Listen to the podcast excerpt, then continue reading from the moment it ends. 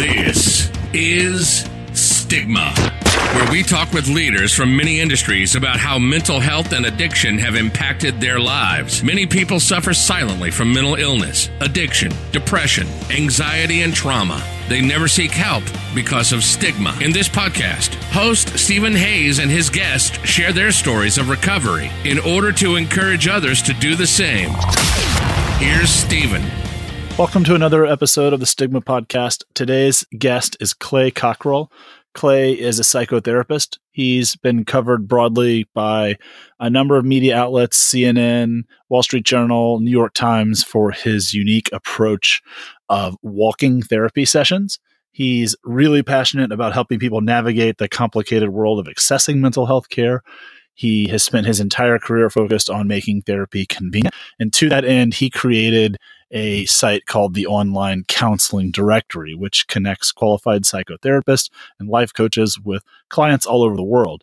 He's the founder of Walk and Talk Therapy in New York City, which I will talk about here in a little bit. And Clay is also the host of a podcast called Finding Therapy, where he takes listeners through sort of a step by step process of finding the right therapist. And he has another podcast called the Online Counseling Podcast, where he educates therapists on ethical and effective ways to use technology in connection with their clients. There's a bunch of ways to get in touch with him. I will list all of those and link them in the show notes. But without further ado, uh, Clay, thank you for coming on, man. I really appreciate it. Thank you, Stephen. I'm really excited to talk to you. Yeah, I've been looking forward to this conversation. And I think to sort of set the stage uh, or a framework here uh, for our listeners, is I, I, just wanted to see if you could maybe walk me through why you decided to become a therapist and how you how you ended up in that that career path. Sure. I've always been attracted to story about how our story about ourselves and our history impacts us. And I just I guess I was always a good listener and I just loved being able to connect with another human being. And as we talk about our stories and how we've been impacted by life, that we can begin to change that and maybe rewrite our future and maybe even rewrite the understanding of our history.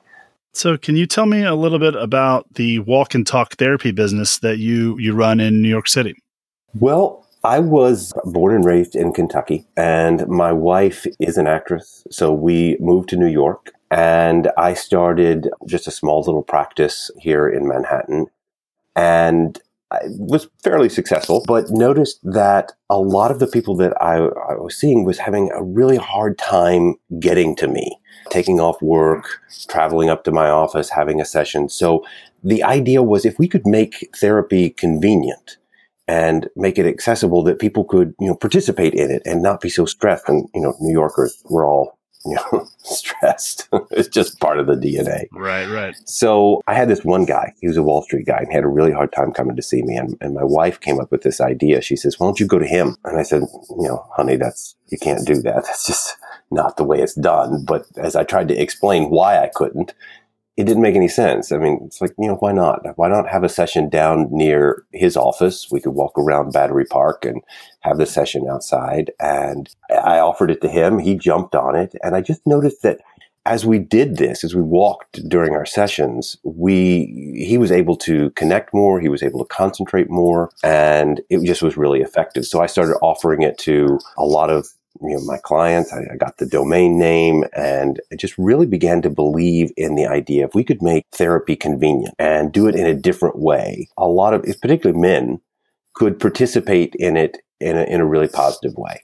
So that's where the, the walk and talk. And then as technology got to be available to where you could have a session like, like Skype or some of these other, you know, online platforms, like, well, let's, let's offer it this way, make it super convenient. So I've got clients that might be traveling and they're in a hotel room in you know Phoenix or uh, expats living in Dubai, and I'm able to connect with them and have a session online. And it's just like having a session you know in my office. I see them, I hear them, and uh, it makes it you know again super convenient. Yeah, walking and talking. This is interesting because uh, a while back I, I had a little post a comment that I made just flippantly on a social media site where I said that I'm tired of meeting in offices. I'm tired of meeting over drinks.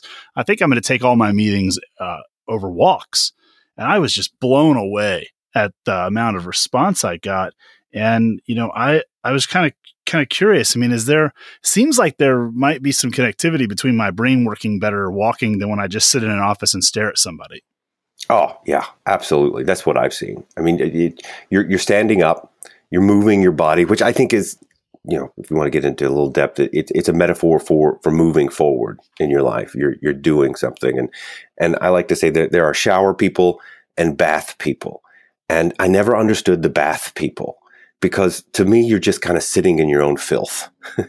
And and I, I think that you know you go in and you sit in an office you're just you're just sitting there and you're not doing anything but you're walking you're you're standing up straight you're breathing a little deeper. I mean this is not a, a cardio workout by by any means but but you're doing something. So your your heart rate's a little faster and it's certainly much more casual and and the other thing is that, you know, and, and again, I work a lot with men, but with anybody, I think eye contact can be difficult when you're talking about sensitive, hard to discuss topics.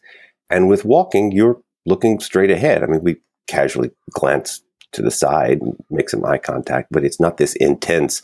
I'm staring into your eyes and telling you my deepest, darkest secrets. It's it's a little bit more casual and, and people I think less threatening to hmm. do it that way but you still get the vulnerability of being in person, which is kind of cool. I like I like that because I can see sitting on my therapist's couch and staring at him and just getting confused, like, oh, do I do I say this? Do I say that? But walking, it's almost like maybe the subconscious takes over a little bit while walking and answers some of the questions. Like you might maybe you're maybe you're more truthful with your therapist when walking. I don't know.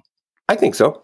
I think so. It's um, you're, you're thinking outside the box sometimes. Uh, you're letting your environment uh, change and being impacted by that. So yeah, I, th- I, I think it's. In, I'm a huge advocate, and and I think it's really effective. You mentioned men in particular twice. I'm seeing this topic a lot, right? Like I, am digging around in the mental health space for a while now, and I'm I'm seeing a lot of people talk about men specifically. What what's going on with with the guys out there and their and their mental health and their willingness to get help? I think that men are resistant sometimes to um, to talking about emotions. We're doers, and again, this is all in general, right? But I think that the the idea is that men are action oriented and not necessarily willing to sit down and reflect. And and I, I don't know if that's that's true or not. I, I, get calls all the time from wives who say, you know, I, I want to go into couples counseling, but my husband, he's he's resistant. And and as soon as we get into the room, all three of us, I can't shut him up. he's he's nonstop talking because somebody is finally listening. So I, I don't know, but I, I, think that men are. I don't know if it's, it's it doesn't seem masculine to go to a therapist, but I think that more and more men are recognizing the value of psychotherapy, of reflecting, of of living with intention, of uh, trying to create a life that is you know outside the box and is fulfilling because you know a lot of times we're not able to meet this this ideal of of masculinity. So uh, i think more and more men are beginning to access mental health care and, and thank god. What is this sort of idea of masculinity and why does it keep men from from seeking help? Media John Wayne, uh, just uh, be strong, be quiet. If, if you show your emotions, uh, you're you're too vulnerable. You're not masculine, and and it's just a, a paradigm that doesn't work. We we are complex beings, men and women, and and I think that we have to to be in touch with that internal world, or we just let life pass our pass us by, and we we really didn't live with intention. We just kind of tried to follow this template of, of what a, a man should be. What's causing men to see value or what causes a man to see value in opening up and being vulnerable to the point where they're willing to make that decision to you know get over the stigma and, and come in and and see you for the first time or go for a walk for the first time desperation, pain, pain. a right? lot of times, pain. You hit the bottom. You're like, I can't do this on my own. This whatever I'm doing is not working. Is that who's coming in? Is it people that that hit bottom in some way, whether it's addiction or uh, some sort of psychosis or some sort of just unmanageable state of, in their life? Is that who's normally coming in for the first yeah, time? Yeah, a lot. Now. It, I'm getting a lot of people who are, are a little bit more open, maybe have been in therapy before. They know the value of it. I think that the uh, there's a lot of change now in in the idea of getting mental health care. It doesn't have as much stigma. There's been you know some changes in television shows and whatever that uh, maybe they can participate in it and it's not so scary. But a lot of times it's just getting to the point in your life thinking this isn't working. Me trying to figure it out on my own, me reading every self-help book that comes down the pike. I need some outside person to to connect with, maybe guide me through the process. Yeah, I, I have this personal view of self-help books, and this could be really misguided, but I don't really understand them at all. I think they might be all a waste because if I'm the broken thing and I'm reading a book about how to fix me, how does the broken thing fix the broken thing? Like I, I just don't get it. exactly. Yeah, I hear you. So I, I highly value uh, my therapist and the time we spend together. I also highly value a lot of the support groups I'm a part of. I mean, I attend AA. I go to a couple of other 12 step groups. Uh, my therapist has me in a, a small group uh, that he's cultivated. Um, I find community at church and other places as well. Uh, what do you do? You recommend that your guys find community uh, outside of outside of just your meetings, and, and where do you think that they usually go to find it? Oh, absolutely. I recommend that. And uh, 12 step groups are, I mean, they've been around for decades and we know they work. We know that being in a room with other people is inspiring. It, it ups your game. And, you know, I, I keep going back to the, the quote that we are the average of the five people we spend the most time with. Hmm. And if we surround ourselves with people who are low quality, low ethics, not doing anything with their lives, we will sink to that level. But if we surround ourselves with people who care about us, who have ambition and humor and live on a higher level, we just rise to their level. So I think it's important for us to to create that community. And and too many times, especially in what I'm seeing in New York, I mean, we've got millions of people, but everybody's lonely. You don't know how to connect, and and in this day and age, you know, church has gone the wayside for so many people, or you know, community groups. I tell people find a group that inspires you, that you want to participate in, whether it's politics or volunteerism or a, a book club, just anything to be with other people you've got to have some kind of uh, connection in your life because the isolation thing is is is not going to be helpful.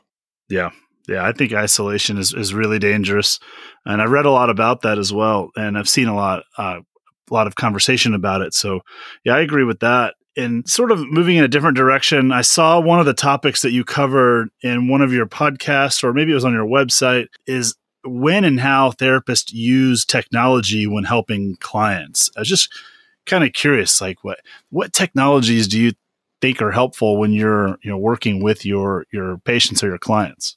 Well, there's there's several. I, I like using some of the meditation apps that are out there. It's kind of a gateway drug to meditation.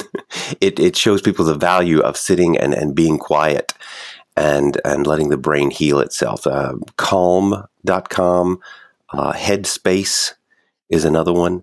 Uh, there's free versions, and you know, if you do the paid version, it's really cheap. So that's that's a great technology. But to use technology just to connect with a client, I in my industry in, in psychotherapy, we're behind the times many times. I, I, I, talk to therapists all the time who don't have a website, who you know don't know how to to market their practice, and I'm I'm a big advocate of using technology like online counseling, uh, which is, is video chat. It's uh, connecting with a, a, client through video and audio and, and having a session online. Again, it makes it convenient. It's safe. There's encrypted um, platforms, but a lot of the therapists out there are are reluctant to use that technology. They think it's going to to change the session, and and it is. It is different, some for good and bad. Um, uh, some of the sessions that I have, uh, people are incredibly comfortable. Um, they're in their own home. They're in their sock feet, sitting on their own couch, and it allows them to participate in therapy in a really comfortable way. And, and they don't have to deal with parking. so I'm, I'm, I'm telling therapists like, you know, this is the way in five years, that's what therapy is going to be is, is online. And so we need to do it ethically. We need to know how to connect uh, through a computer screen because uh, I think it, it can be an, an, art and a science to that to make eye contact. There are some legal things that we have to be aware of with the in the U.S. regarding HIPAA laws and using encrypted platforms and making sure that we're licensed because that's a big you know state licensure is a big issue for psychotherapists. We have to only see clients that we're licensed to see. So th- there's a lot of questions that I'm, I'm, trying to answer those and guide therapists to, to, to be more comfortable and, and, and to risk using technology to connect with their clients. Yeah, that's that's pretty interesting around the the legal part. What what are the what are the laws or rules, or maybe better, you mentioned the word ethical. What's ethical or unethical around uh, you know treating somebody remotely? Well, one is that you want to make sure that they, the client, is is suitable for uh, online counseling. Uh, for example, if I'm seeing someone who may or may not be suicidal, who uh, may or may not have some um, psychosis, uh, some some hallucinations going on, a severe level of of um, struggles, they may not be suitable for online counseling but generally everyone else is. And and then when it gets to the legal aspect, uh, here in the United States, our our laws are trying to catch up to the technology, so that we can only see clients who were licensed to see. So I'm I'm licensed in the state of New York. Anybody in the entire state of New York, I can see them through online counseling. But if somebody from Tennessee calls me, I'm not licensed in Tennessee, so technically I can't see them. Now we've got to change that because my driver's license, I can drive all over the country, but my psychotherapy license, it's just good for here in New York. Why is the law that way? Is it meant to protect someone and should it, or can it change? Yeah, we're, we're, there's a lot of work being done to change that. It was built that each state wanted to protect their uh, citizens so that only people who have a certain level of education and training and experience can get a license and they have to, and then, you know, if you look at it a certain way, uh, licensing boards get money from the people that they license. So if the licensing boards go away, they're not going to get my yearly fee or my continuing educa- education credits. And so they're reluctant to give all that up. But it's interesting, you know, outside the US, this really isn't an issue. So, you know, I've got clients in Dubai and London and Tokyo. I, I've got no problem. I can see them but if somebody from Alabama or Washington calls me, nope, I'm, I'm not licensed to see them. It's really, it's really backward. That is backward. What has to change? I mean, what has to happen? I don't know.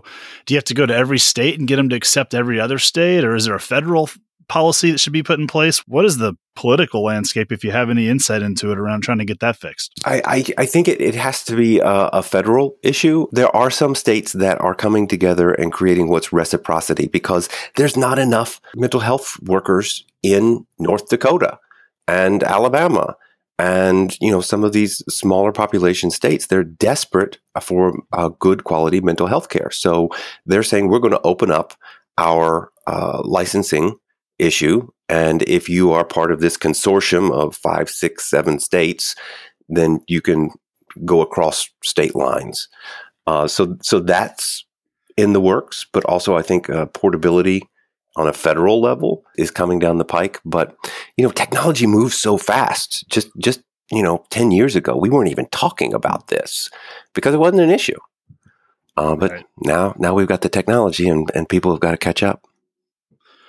One thing about technology that I see comes up for me or that I read about or maybe hear about sometimes is that sometimes if you're communicating through certain mediums, you might limit the level of vulnerability in the conversation.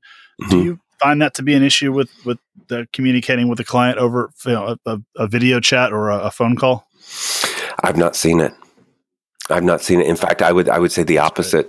I, I, would say the opposite because there's so many people who are much more comfortable in their environment, in mm-hmm. their office, in their basement home, you know, that they they are more vulnerable than sitting in a doctor's office, which is kind of contrived and foreign and maybe uncomfortable. So yeah, I've I've seen the opposite.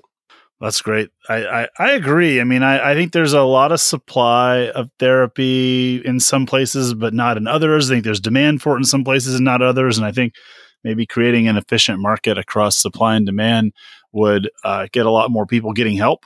Um, it would also facilitate a lot of therapists making more money, maybe being able to charge less. I just feel like digital connection and digital treatment uh, may be may be healthy for everybody on both sides of the equation, both those making a living doing it and those who need the help. Yeah, absolutely. And and really, that's the, the whole reason I uh, started the directory because there wasn't any place online that if you were looking for a therapist that would connect with you online, like a like a Skype, for lack of a better word, but a Skype session, there was no place to go look. And so I created this uh, this directory where a therapist uh, can list their practice, tell people a little bit about themselves, upload a picture, talk about their approaches, and uh, specialties. And then you can go there and search and go, okay, I want to talk to uh, a woman who specializes in depression and has experience with, you know, trauma, all these different filters. And it spits out all these names going, you know, start, start here. Here's some people who do that. And that's the online counseling directory. Is that right? Right. So when, when did you create that? Uh, I think we're coming up on four years. Wow. Okay. And so that's kind of a place where what I guess I would go to find a therapist. Is that how you would call it? Yep. Or how you would describe it? Yep. And there, I think there's quite a few places to go out there to search for a therapist. And I, I'm in the startup space uh, and, and I see a lot of startups being built around what I would call in quotes, find a therapist. How does the online counseling directory sort of differentiate itself or do you, do you attempt to like, what's your sort of positioning of, uh, within that find a therapist space, if you will? Well, we make sure that uh, we kind of do the work for people. We we investigate their license. We make sure that they are trained and educated. You have to have a certain level of, of experience and education in order to list your practice on the directory. We do a lot of education to those members on how to do counseling ethically and appropriately and effectively and uh, so we we differentiate ourselves that way. But also we have, I think this is unique in the space, is that we're the only place where you can search by state, and so that reduces that or takes away that issue of I, I found this great therapist, but she's not in my state, so she can't see me. So you're not going to see those therapists. You're only going to be able to search for therapists that are actually licensed to see you. And and the other thing is that we um, are global. We've got it's kind of a weird thing that in the English language, the word counseling outside the US is spelled with two L's. Here in the US, it's spelled with one L. So we've got both domain names of online counseling, and we've got therapists listed all over the world. And so if you prefer to, you know, find somebody who's Japanese speaking and has cultural history and lives in Japan, and well, you'll be able to find it at the directory. So Oh wow. We've got a lot of options for you to to start your start your search. Is the website is it a is it a business or a nonprofit or how does it sort of go to market? It's a business, and uh, we used to get our income from charging therapists a, a, small monthly fee, like a subscription to list their practices. But recently, we've also partnered with the number one online uh, therapy company, I guess in the world, certainly in the U.S., is BetterHelp. And okay. so we're partnering with BetterHelp and we're getting income that they are listing their therapists on the directory.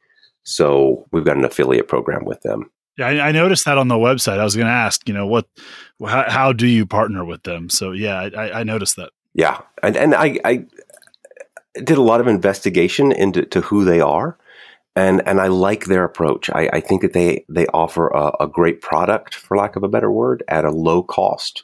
So on my directory, you can search for the BetterHelp people and and go through that program, or you can uh, search for people who are private practitioners like myself, who are outside of any kind of corporate therapy organization and are you know uh, they've got their own shingle hanging out.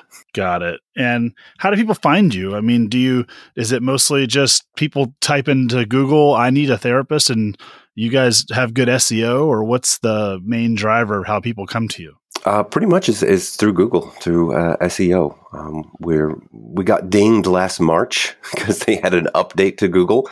We used to be uh, number one. Um, we were beating out Talkspace and BetterHelp regularly on page one, and then they updated their algorithm, and we sunk a few uh, slots, but we're we're scraping our way back up. That's great. That's great. Is how much time do you sort of put into the this directory versus you know treating patients yourself. I guess where I'm going is is you know, building something like this a full time thing, or is it supplemental to what you're doing? Or how much of a focus is, is it for you? It's about half and half. I'm seeing a lot of clients that are about half my time, uh, and then like the other half, I'm working on SEO, writing articles, doing my podcast. So I try to squeeze clients in in the mornings and then late evenings, and then during the other days, other hours, I'm I'm working on the on the directory. Got it. And what do you what do you want to do with it? I mean, is this something that you just just operate into perpetuity, and you know it, it, it, provides a little bit of income for you, or is this something that you want to grow like a tech startup and scale it and maybe sell it to someone one day? What's the what's the goal with it?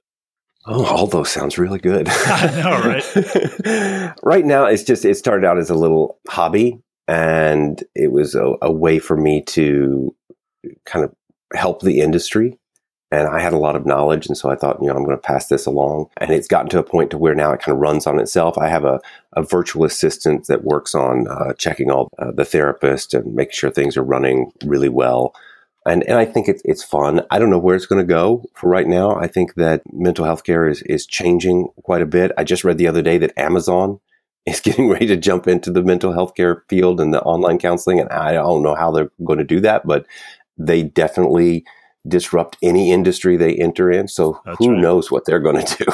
Yeah, I saw a startup. Uh, I know the founder actually that it built a, a platform where you can ask Alexa for therapy or for help on a certain topic, and then a therapist will connect with you over Alexa. Oh wow! And then once you've established that you're going to actually you know do some work with that person, then they call you over the phone. Wow! Because you know obviously Alexa is not an encrypted end to end platform, so you can't right, really right. therapy over it. that's fascinating. See, I mean, that's so cool. And people who may not, I mean, some therapists would think that is, is threatening and, and not real therapy. And I'm looking at this like, how cool that somebody who is struggling at a moment's notice could get a little bit of guidance and a couple of steps to going through the process of entering into counseling and, and, and changing their lives. That's that's beautiful. And that's kind of the thought with that business is that you know the what's been successful for for decades or for many years has been the suicide prevention hotline people yeah. call it i mean it gets yeah. it's always busy i mean for better or for worse and you know it's i think it's the access it's always available and since access is such a problem in the mental health space you know just you know anybody who has access to just say hey siri hey alexa hey whoever I, i'm struggling right now uh, that that that could be a pretty interesting tool Oh, it's a game changer.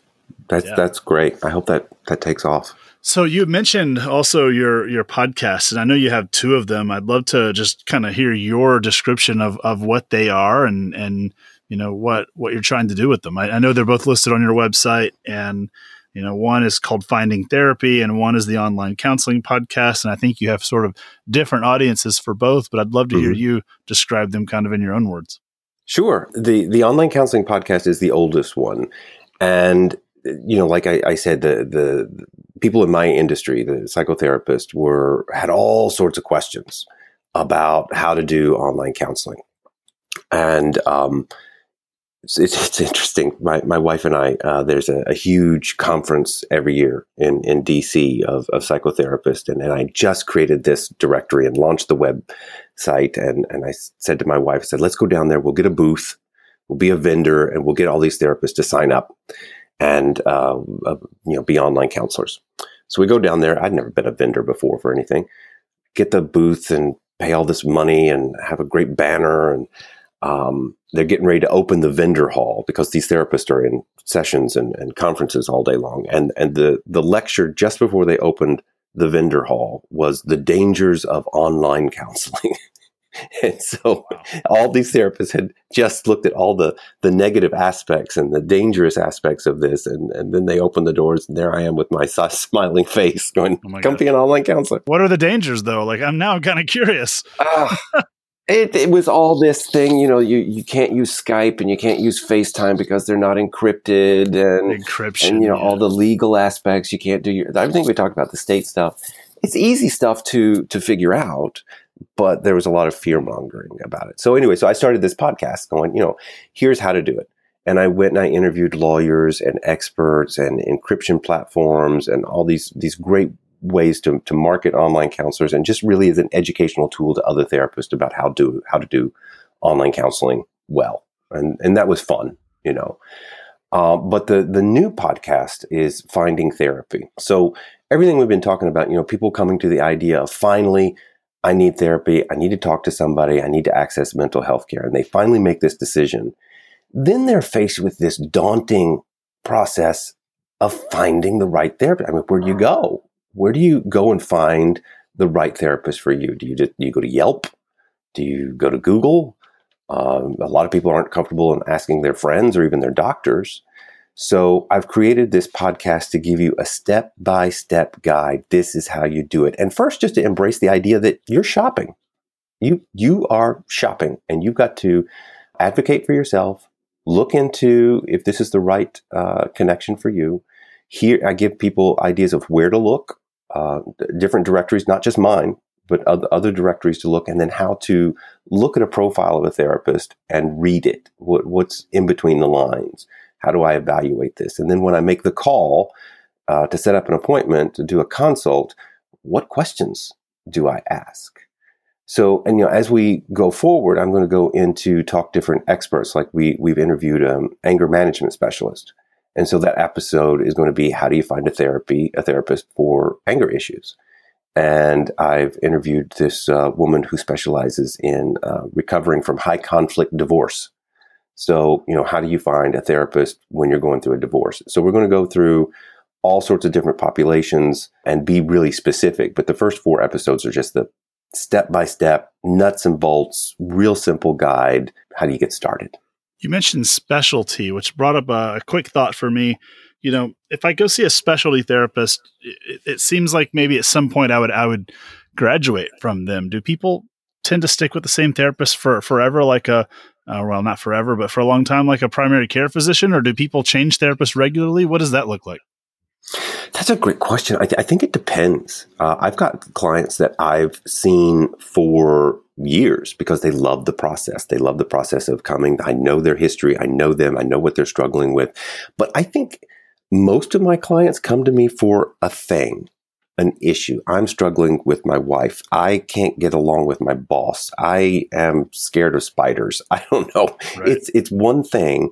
We work on that and hopefully they get better and they move on. And I think that's a majority of people who access mental health care. Instead of this on and on and on for the rest of my life, I'm going to be going weekly and talking to this guy. It's I'm going to go here learn some tools, understand how this thing happened in my life, learn some tools to combat it, get better, and, and move on. So, and, and I think, you know, this idea of specialist, all therapists should be a specialist. They should specialize in a thing, whether it's anxiety or depression or phobias or whatever.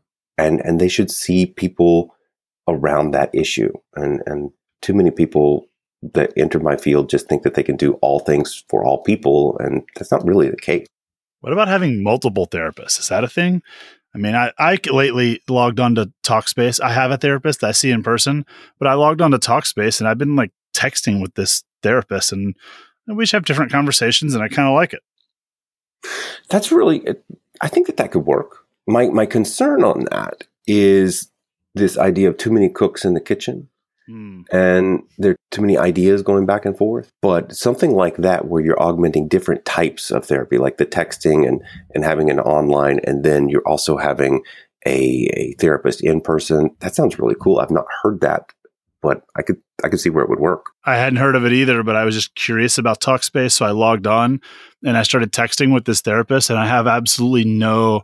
It's funny you know how mm, maybe me as a client or patient would describe my therapist as really good at pulling things out of me and and sort of mm-hmm.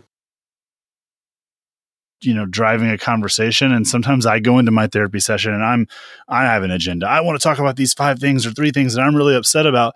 So i have that person in person but then with the Talkspace therapist i just have kind of like uh, whatever he brings up we'll talk about. We'll see. We'll see what happens. Oh, that's great. that's great.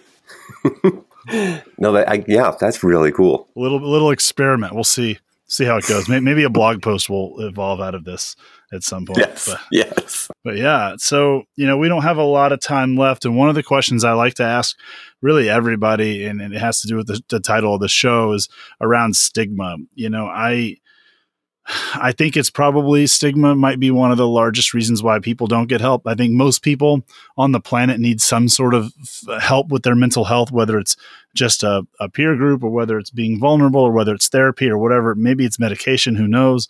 Uh, but I, and I think most of those people are not getting help. And I think that one of the primary reasons is stigma. And I wanted to kind of get your thought on, you know, why is that? What can be done? How do we defeat stigma? You know, it's just it's, it's such a big topic. Oh my God. Yeah. It's, um, I agree. I think it's the, one, the number one reason why people don't access mental health care. And, and I guess I could talk a little bit from the perspective of people who have.